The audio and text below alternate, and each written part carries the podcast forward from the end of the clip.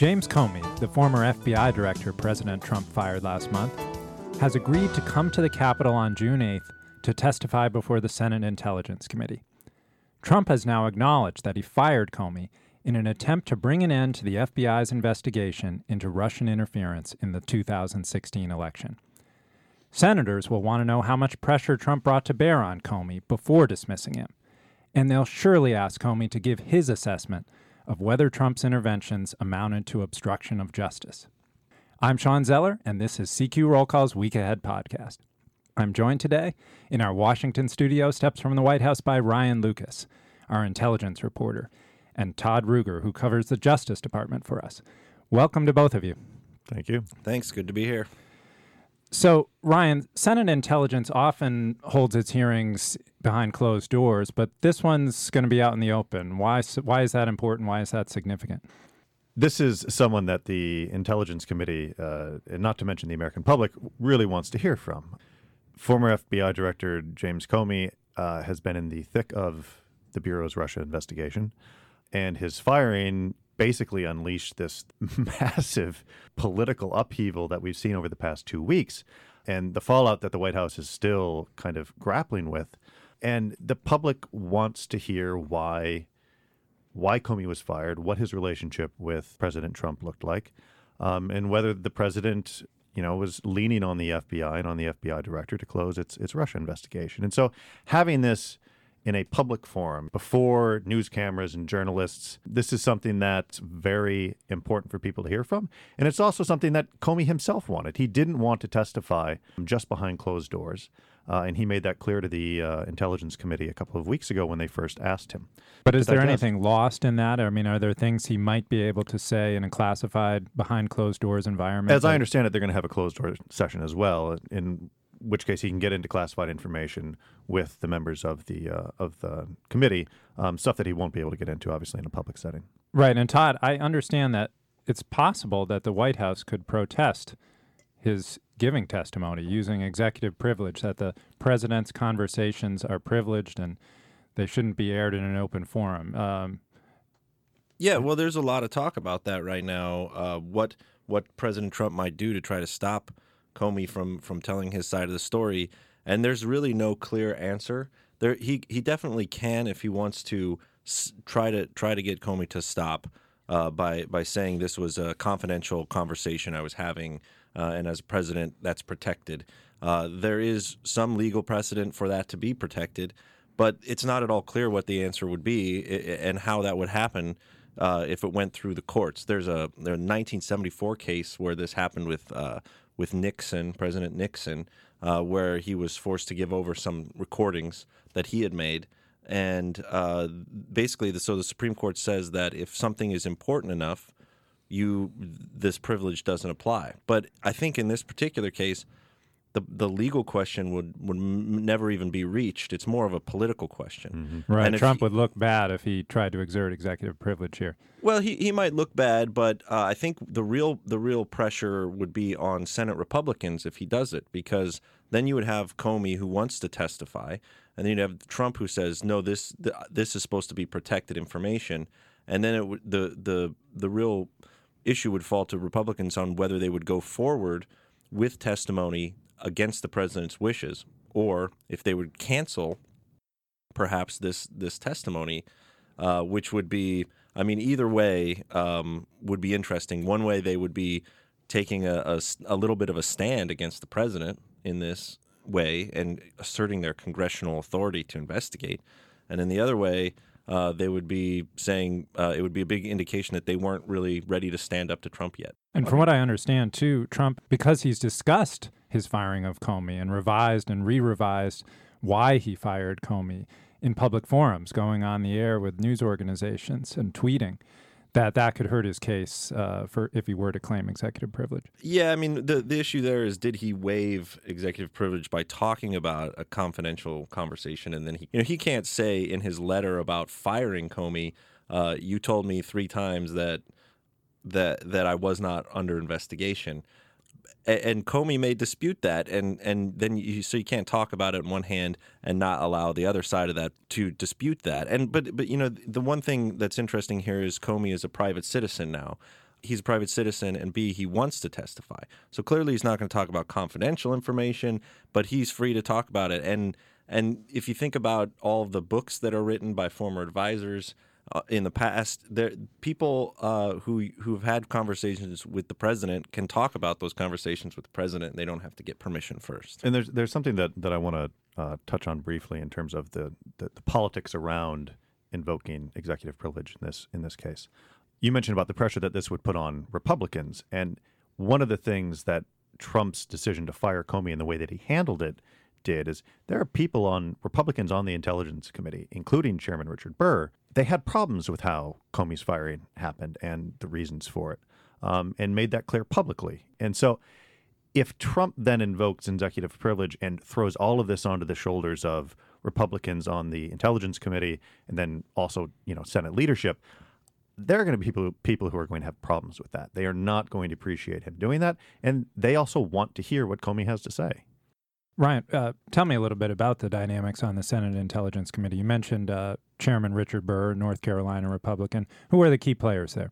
Well, Burr, of course, and then you've got the the Vice Chairman uh, Mark Warner of Virginia, who's been a very vocal advocate for Democratic concerns uh, regarding the investigation, um, and has been pushing since the beginning when they started all of this in in January to make sure that they would look at things that that Democrats in particular and the broader public are interested in, uh, including potential ties between the Trump campaign and uh, and Russia.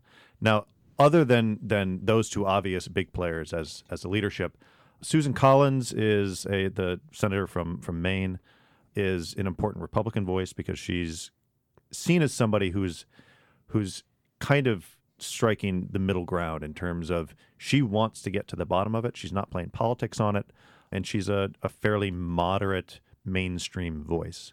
Marco Rubio is somebody, uh, the former presidential candidate, of course, and the, the Florida senator, is somebody who's very hawkish on Russia and wants to get to the bottom of this from from uh, conversations that I've had with people involved in the investigation.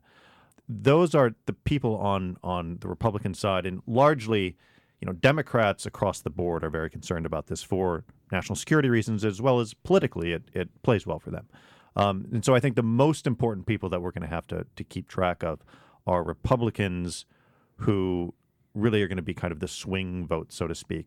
And this this investigation in the Senate Intelligence Committee, it's been seen as the most serious of the Hill investigations, and Richard Burr is a big part of that, uh, the chairman. He just won re-election to the Senate, so he's a free agent. He's got six years before he's facing reelection again. He's in a state that's very purple, a swing state, North Carolina. It's gone back and forth in recent elections. So, what's his mindset? Well, Burr's somebody actually who's who declared before his most recent reelection that he's not going to run again. So he's he has these six years and then he's done with with public office. This is a difficult position that he's in. He's a Republican chairman of a committee that is looking into possible collusion of a Republican president with a foreign adversary. Uh, that puts him in a very difficult political position, and, and he's he's aware of that. Everyone is aware of that. You know, his partner on the committee, Mark Warner, is aware of that. I think that everything that they have seen on the investigation and the way that the administration has handled questions about its relationships uh, with Russian officials over the course of the campaign has led them to believe that this is something to look into. This this merits further investigation, and that's something that that Burr is is open about, um, and it's something that uh, a number of other Republicans on the on the committee are are anxious to get to the bottom of as well. Now, Todd. Comey, he testified just before his firing before the Senate Judiciary Committee about the Russia investigation. Um, now that he's a private citizen, not working for the government, might he be able to share something more that he hasn't shared in the past about the FBI's inquiry when he was leading it? Well, the interesting thing about um, Comey is that he he has been around Washington a long time and knows what is going on and and how to protect himself uh, and how to document things. He uh, most notably in 2004 was involved in this uh, one of the most dramatic scenes in national history in the Justice Department. He um, three years later, testified in front of uh, the Senate Judiciary Committee about about that. I've, I've uh, actually thought quite a bit over the last three years about how I would answer that question if it was ever asked, because I assumed that at some point I would have to testify about it. Uh, the one thing I'm not going to do and be very, very careful about is because this involved a classified program, I'm not going to get anywhere near classified information. He t- testified about how he was in his car, got this call that the uh, white then White House counsel Alberto Gonzales was on his way to the hospital. At the hospital was then then Attorney General John Ashcroft, and there was at issue a, a the White House was pressing the Justice Department to approve a controversial measure, and so they were thinking he was going. They were going to go to try to get John Ashcroft to sign off on something that the Justice Department wasn't going to sign off on, and it was this big hospital room showdown where, among other things, he he called the the man who's now leading the uh, the special counsel prosecutor, uh, special counsel for the for this probe. Uh, he called Bob Mueller and said, "Get your FBI guys down here. Make them make sure that, that I'm not pulled out of that room where John Ashcroft is in the ICU." And he laid this testimony out um, piece by piece. And one of the things he said was, "I I remember it because I knew I was going to have to talk about this someday." And this I knew was, I was the inquiry testify. into the leaking of a CIA uh, covert operative's name. No, it was uh, it was more a probe. Uh, the Senate was probing the uh, firing of the U.S. attorneys and the politic- politicization of the Justice Department, and uh, he was asked to testify as part of that. So, Ashcroft stood his ground ultimately. Uh, well, uh, yeah, but Ashcroft wasn't even in, in a position. He wasn't the acting attorney general at the time. He was in ICU in bad shape. Uh, uh, Comey testified about the shape that he was in, and it was Comey as the deputy attorney general at the time who was actually acting uh, attorney general because because of that that medical condition. So the point here for me is, um, I I think that there's every indication that Comey knew that at some point he was going to be testifying about these conversations that he was having with the president that he did not think were appropriate. And he, he uh, you know, according to news reports, he wrote memos about these things. And uh, I have no doubt that he that he uh, he he met with uh, Bob Mueller about what he what he would testify about, and I'm sure he's he's prepared to say what he wants to say, not say what he doesn't want to say. And um, I think we're gonna. I think it's gonna be incredibly compelling to watch. One of, one of the, one of the things, if I if if I may, the uh, Comey's not going to get into classified details of the Russia investigation. We're not going to get more details on on that. That's just he knows what he can say regarding the inquiry and what he what he can't. Um, and he's always been very good about uh, separating those two.